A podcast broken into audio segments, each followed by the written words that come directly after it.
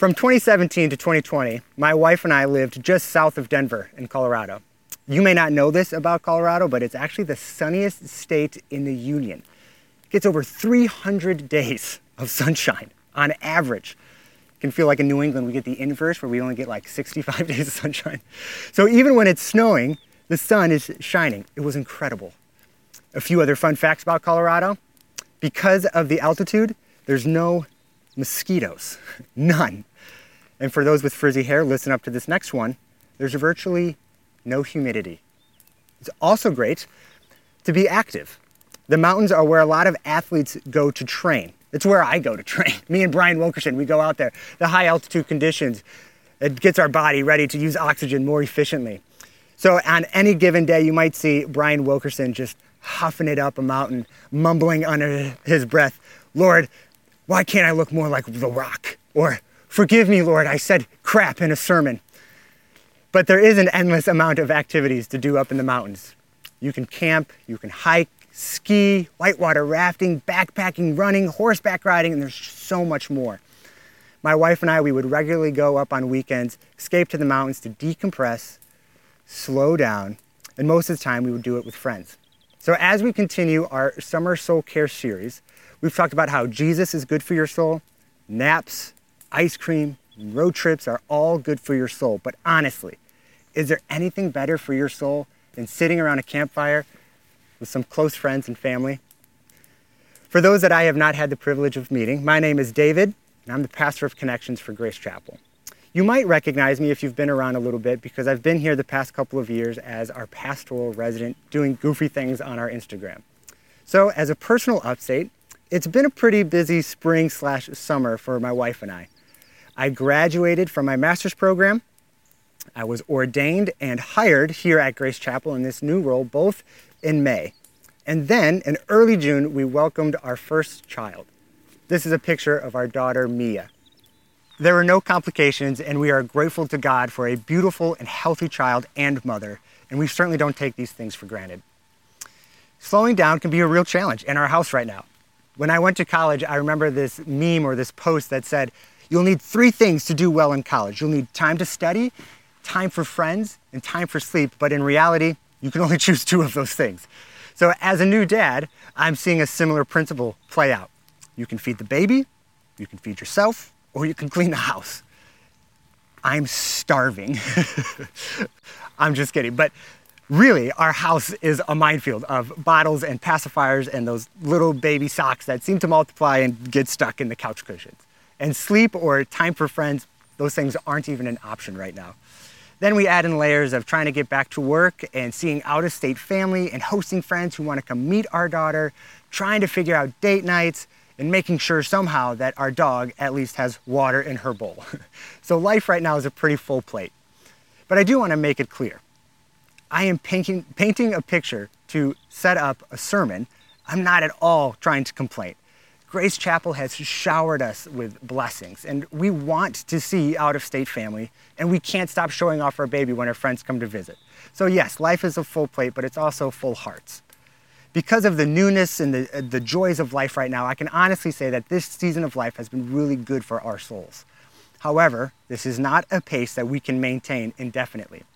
The novelty of it will wear off, the exhaustion will truly settle in, and without sleep, these things that we are grateful for now will easily turn into frustrations. So it's been a hectic summer for us, but I'm sure it's been for you too, even if it's for different reasons summer camps for the kids, work for you, trying to plan vacations, trying to travel to see family. It can be stressful to coordinate with extended family who's going where, when, and who's paying for what. And then suddenly someone drops out at the last second. Who's going to cover for them? And then you do get together, and there's this drama of someone said something about some politician, and all of a sudden it's July 23rd and summer's almost over. College starts in about a month. And now there's a group of people whose minds just went off wandering about their roommates and the dorm that they got into and about a, a semester that is looming in the near future. Not to mention the anxieties that weigh in the back or the front of our minds. Things like our health or health of a loved one's, tight finances, relational strife, personal struggles with addiction. So, as a side note, I want you to know we have an amazing care ministry. So, if you are struggling with any of these things that I just mentioned, We are a community that is here to support you and your family.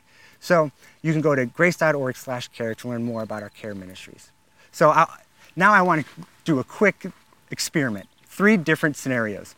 A few weeks ago, Pastor John led us through a quick mindfulness exercise. It was peaceful and refreshing. And this week, I want to do the exact opposite.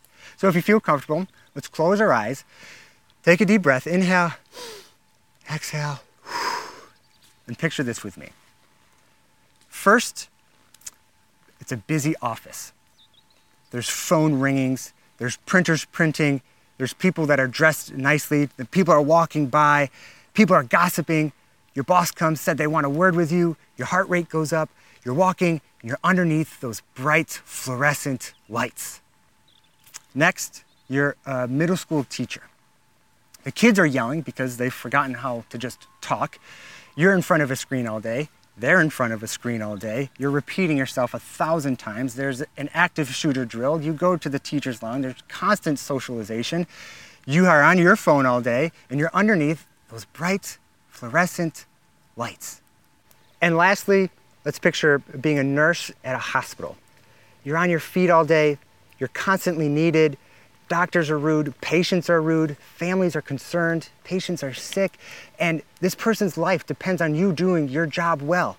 You're walking from room to room, there's no breaks, it's a 12 hour shift, and you're constantly under those bright fluorescent lights. Okay, open your eyes, breathe for a moment, and do a quick check of your breathing and your heart rate. It's probably up a little bit just from imagining it. Plus, text messages and emails, and the list can go on and on, right? You can be a clerk at a grocery store. I, I know a lot of people that come to Grace Chapel are scientists. I don't know what you do, but I picture you running around the lab in your white coats. Or maybe you work at one of the daycares operating out of our churches and there's crying kids and you're holding the children. And listen, nothing is wrong with these jobs. It's just a constant state of stress and stimulation and your bright fluorescent lights. We need a space to decompress, connect meaningfully with other humans, and create room for Jesus to interrupt our, our patterns. Now imagine it's a warm summer evening. The sun is going down. The campfire is crackling. The breeze is blowing. Your heart rate slows down. There's people around the fire with you talking about non work things. Fire pits, as it turns out, are good for your soul. Even just imagining it has been good for your soul.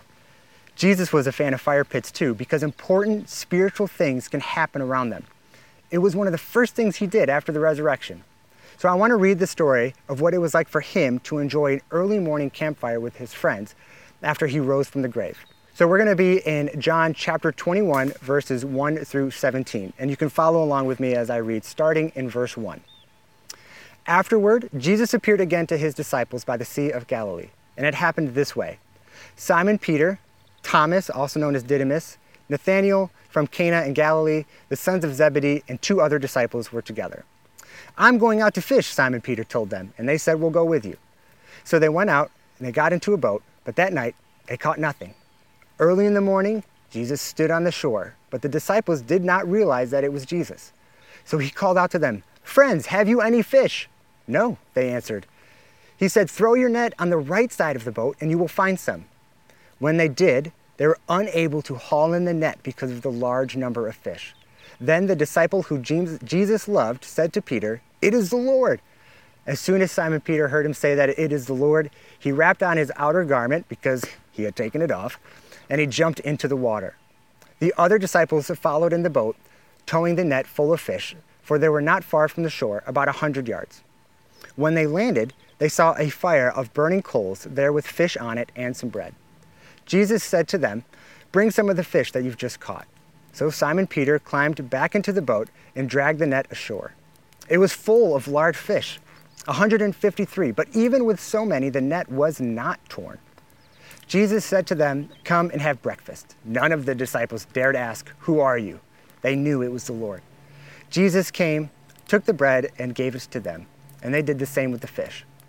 This was now the third time that Jesus appeared to his disciples after he was raised from the dead some quick context about where we are in the story and with the life of Jesus.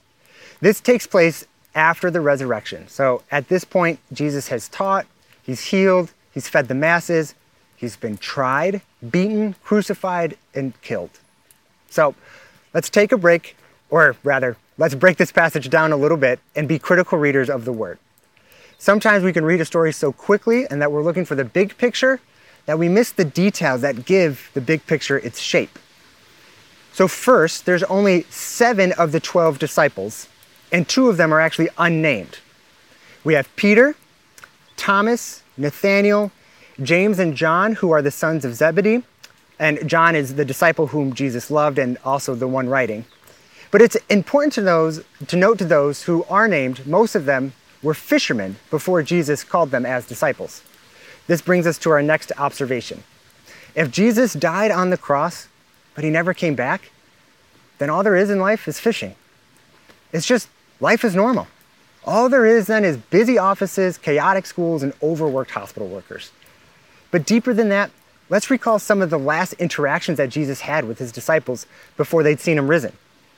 Obviously, we can't speak for the unnamed disciples, but Thomas doubted Jesus. Nathanael and James deserted Jesus when he was arrested. Peter denied ever knowing Jesus in his time of deepest need three different occasions. John was the only one that actually followed Jesus to the cross, and so his last memory of Jesus is his lifeless body being carried away into the tomb. If Jesus doesn't rise from the grave, then all we are left with is doubt, denial, betrayal, and death. Or you can insert any burden that you carry resentment, bitterness, envy, greed, gossip, the list can go on and on. We just go back to life as once was. The next thing that we observe is that in spite of their doubt, denial, and betrayal, Jesus calls out to them. In a way, he's asking, Hey, how's life going without me? Oh, you have nothing? Try again. It's the same miracle he did in his earthly life to call Peter, James, and John into ministry in the first place. In Luke chapter 5, Jesus uses Peter's boat as a stage to teach from. And afterward, he told Peter, hey, go out into the deep water and drop the net. And the catch was so big that the net started to break. He then called them all to follow him and to leave fishing behind. That is until Jesus dies, dies and they don't know what else to do. Peter's first reaction to the first miracle that Jesus did Get away from me, Lord. I'm a sinful man. This time, this miracle, Peter jumps into the water and swims 100 yards to go be near Jesus. But Peter's encounter with the risen Jesus is only just beginning. When they get to shore, there's a charcoal fire. And the only other time that John mentions in his gospel a charcoal fire is to note the kind of fire that Peter stood around when he was denying Jesus at his trial. So Peter may not have noticed this when he first got to the beach with Jesus, but John is cueing the reader in hey, something's going to happen here around this fire. Is Jesus going to deny Peter around this fire the way that Peter denied Jesus? But instead, what Jesus does is he invites all of them to breakfast by the fire. In fact, he cooks them breakfast. So, men, take note. You too can work the kitchen stove. And let's pause here for a moment of reflection on the text. Why here? Why now? Why around a campfire? We know that after his death, Jesus' disciples have been locking themselves away hiding from the public. They only go fishing in the middle of the night where they won't likely be seen. They're scared and anxious. They've been living in a constant state of flight or fight. Their heart rates are probably up. Their breathing may be shaky at times, and their blood pressure is most likely higher than it's been in a long time. All they're missing are those bright fluorescent lights. When we think of Jesus ushering in the kingdom of God on earth as it is in heaven, we tend to gravitate toward the supernatural and the radical teachings. We think of his healings, the Sermon on the Mount, raising people from the dead. But here, the resurrected Jesus, he offers humble hospitality, an invitation to join him around a campfire. Is this really the most important thing Jesus can be doing before commissioning his disciples to begin one of the largest movements in human history? You're telling me there's no talk of strategy, no three step process for powerful leadership, there's no boardroom pitch with charts and graphs? So, as I began to do research for this new role that I'm in as a connections pastor, I really dove into hospitality. Author Will Guidara, and his book Unreasonable Hospitality, has some really great insights that I think are going to help us bring this passage alive today. So, two insights that I want to talk about briefly. First, he, he quotes the poet Maya Angelou when she says, I've learned that people will forget what you said people will forget what you did, but people will never forget how you made them feel. There is a little irony here in me quoting her and remembering what she said. And as a preacher, I certainly hope that you, you know, something sticks with you. But the core of the quote is true. People never forget how you make them feel. This is the essence of hospitality. How do we want people to feel when they come into our homes? We want them to feel safe, taken care of, seen, understood. We want them to walk away feeling better than when they came in. In New England, we're not really known for our charming hospitality, are we? We're more known for our revolutions and our cynicism. We're known for having thick shells, waiting for people to earn our trust. So let's contrast that with what Jesus here is doing.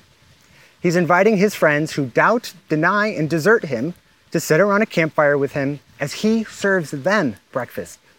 He has no reason to trust them. But hospitality has nothing to do with trusting the stranger, but rather going above and beyond to show the stranger that you are trustworthy. How do we want newcomers and strangers and people who are different than us to feel when they walk into our church? Safe, taken care of, seen, understood? We want them to feel better walking out than they did when they came in. Don't we want them to feel like they are Jesus Himself? The second insight that Will uh, Guidara has for us comes from a story that he tells about his mother. When he was young, his mother was diagnosed with an aggressive brain tumor, and she eventually became a quadriplegic and even lost her voice. Yet every day, as Will got off the bus, she told her day nurse to wheel her out to the bus stop so that she could smile and greet her son as he got off the bus. She couldn't carry his bag home. She couldn't hug him. She couldn't even tell him, I love you. How was your day? But I love the way that Will puts it. He says, but she could still smile. At all of our campuses, we have amazing teams of volunteers who greet, open doors, walk you to your seats, serve you coffee, pass the plates, and serve communion, and help you get connected to the life of our church through hospitality. And on every campus, we are looking for folks to fill those teams. But here's the thing I know you guys have busy lives with good things. You have to take off after church to get to practice or to a game. You're having brunch with a longtime friend or family that you haven't seen. And the thought of trying to show up early sounds about as likely as Peter trying to catch a fish because apparently he was incapable of doing so. But you know what? You can still smile. Here's what I mean by that the task of hospitality is not nearly as important as the posture of hospitality. And the task of hospitality is really important. But you don't need to be on the volunteer team to show grace and hospitality to a stranger. A quick smile, eye contact, a hello go a long way for many people, especially newcomers who are brave enough to walk through our doors. And I'm sure the same thing goes online. A quick chat, a quick hello, a quick wave, it goes a long way. I think sometimes when we conjure images of hospitality, we think of fine linen cloths and silverware on the table that we don't really know what to do with and floral arrangements. We think of luxury. But it isn't luxury, it's connection. Hospitality creates a connection, which is community. Jesus invited his disciples into an informal, casual setting to connect with them. It's that simple as much as I love studying scripture and diving into complex or abstract philosophical and theological concepts, this is incredibly simple. Fire pits are good for your soul because they create an environment for human connection. There are no crowds harassing them. There's no agenda to get somewhere next. There's no healing or teaching, just chatting around the fire. And as I was preparing for this sermon, I was really convicted about something, or rather, about someone. I was talking with a young adult in our church recently, and he described his spiritual journey and how, even though he went to church his whole life, he came to a point where he didn't actually know God. He felt like he never actually encountered God, that he didn't have a relationship with Him. So he fell away from the faith for a few years, and he did some soul searching. And one day, in his college, he, he came across a community of people who were merciful, full of grace, and most importantly for him, they were vulnerable. And spending time with this community, and after a short time realizing that he belonged in this community, he realized he was encountering God himself. This convicted me because I have a close friend who recently had a similar experience of falling away from the faith. He told me in explicit terms how can I have a relationship with someone that I've never met? I've never met Jesus. And I didn't know what to say. I've personally met Jesus in some spiritual encounters, but my testimony alone isn't enough to make Jesus real to him or to someone else. And I know all the arguments, right? I've been through seminary, I have my degree in this. But after hearing him say this, I didn't know what to, to respond with. And then after talking with this young adult, I realized I've not been Jesus to him. I've lacked the mercy, the grace, and the vulnerability that is Christ like. Maybe he never met Jesus because I never showed him who Jesus is. Maybe he never met Jesus because he never met the Spirit of Jesus that's alive in me. So I began to wonder to myself, how can I create an environment where I can show him Jesus? Then I remembered what I was preaching about. First, I know I can't be the only one. It takes an entire community of people to show Jesus. Maybe we can call this community church. Second, I can host a fire pit that is good for his soul. It's, it's good for my soul. That creates an atmosphere of open dialogue and honest conversation where I can express to him the mercy that Jesus offers him. The same mercy that Jesus is about to offer Peter. We're going to get to it. I have permission and, and you have permission to give and share this mercy with abandon. Maybe I can receive mercy from him too. Fire pits are good for your soul because they create an environment for human connection and when we connect with humans, we connect with God. Going back to the text, let's take note of what happens next.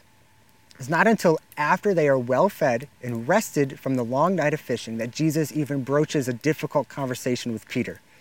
Jesus makes them a charcoal fire to keep them warm and feeds their bellies. And the more we get into this, the more we start to notice the, the risen Jesus, the first fruits of the resurrection, and the model of what is to come, he still needs to eat and sit by a fire.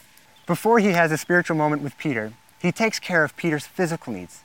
There is something intrinsically connected between our souls and our bodies. We cannot tend to one and ignore the other. We need naps to restore our souls. We need ice cream and sweet things to delight our souls. We need fun and travel and pilgrimages. Pil- pilgrimages Am I saying that right? Pilgrimages. we need travel so that our souls aren't stagnant. And we need places where our central nervous systems can relax and find peace and find connection with others so that our souls are in a posture and a position to connect, to connect with God. And then we get to the talk that Jesus has with Peter. So, following along in verse 15, we pick up after breakfast. When they had finished eating, Jesus said to Simon Peter, Simon, son of John, do you love me more than these? Yes, Lord, he said, you know that I love you. Jesus said, Feed my lambs. Again, Jesus said, Simon, son of John, do you love me? He answered, Yes, Lord, you know that I love you. Jesus said, Take care of my sheep. The third time he said to him, Simon, son of John, do you love me? Peter was hurt because Jesus asked him the third time, Do you love me? He said, Lord, you know all things. You know that I love you. Jesus said, Feed my sheep. Jesus asked Peter three times if he loves him, one for each time that Peter denied him. If you've ever studied this passage before, a lot, get, a lot gets made about the words that Jesus uses for love. And if I'm being honest, I've yet to find an answer to this that really satisfies me or seems consistent. But here's one thing I do know Jesus teaches us to forgive 70 times, 70 times. And here he lives it out with Peter. Peter messed up, fell short, and denied Christ three times, and three times it's Jesus who makes it right again, not Peter. He's eager to make it right with you, and he's eager to make it right with me too. So, why the campfire? And, and what makes them so powerful and conducive to human and even divine connection? Well, the reddish orange glow of the fire stimulates the production of melatonin, which gets your body ready for sleep. It literally rests your body on a chemical level. The warmth of the fire opens you up and allows you to ease into your chair. The crackling wood creates a sort of white noise that helps you to focus on the people around you and maybe even help you drown out the noise of traffic if you live in the suburbs. And the dynamic conversation that is hopefully happening continues to help you to attune and attach to others. Put simply, the ideal campfire setting helps reset and recharge your nervous system. Yet, without Jesus, fire pits are just good for your nervous system. And as Pastor Tim explained, the soul, the soul is part of your mind that thinks, dreams, and worries. It's part of your emotions that cheers, it gets sad and lonely. And it's a part that prays and aches, that longs to see what your eyes cannot. That part of your soul needs to encounter Jesus. And the fire pit is an easy and fulfilling way to set the scene. This leads me to clarify. Maybe you're allergic to smoke or you don't want to get wet outside. you don't need a fire pit. Maybe you live in an, an, apartment complex that doesn't have fire pits. The point is, create an environment where you feel relaxed and at ease, able to connect with others. It creates an environment where Jesus can offer you what he offered Peter an encounter. When you are in an environment where you feel safe, seen, understood, and treated like an honored guest, important spiritual things begin to happen. So maybe the scene for you is in a dining room lit by candles for you to enjoy a meal with friends and family or out in the rain playing with your kids. It can be on the beach getting your feet wet in the water, throwing a ball with a friend and chatting. It can happen um, when you get the courage to go to grace.org slash summer coolers and you attend someone's maybe indoor barbecue or pool party or dog friendly dessert night. It can happen making memories at the Camp of the Woods if you're a young adult at any campus, I want to invite you to follow us on social media and sign up for your campus newsletter so that you can be in the loop on upcoming events in the near future. And if you're wondering, are you a young adult? If you have to wonder, you're probably not one. But just for clarity, we are trying to keep our young adult age range between 18 and not in high school and 30-ish. We won't be checking your IDs, but we really want to focus on serving that community. So it doesn't matter if you're married or you have kids or anything like that, just come ready to have fun and engage with others and make space for Jesus to interrupt what you thought was a plan for the day. Another way to imply today's message is by helping us to create a culture of hospitality here at church. You can do that by being a greeter in the lobby or an usher, or you can do it by making eye contact and smiling politely at a stranger. Seeing a new family and introducing yourself just to say hi and learn more about them. They may forget the sermon today, maybe they won't, but they probably won't forget how you made them feel on their way out the door. You don't have to be on a beach in Galilee to encounter Jesus, and you don't have to be away in the mountains of Colorado to enjoy a good campfire. Just bring your chair and just be you. Around the campfire, you're not a consumer or a doer, you just are. This is not meant to be an extra task to squeeze into your busy summer, but an invitation to just be who you are. An invitation to create an environment to be with others around the fire pit with Jesus. Amen.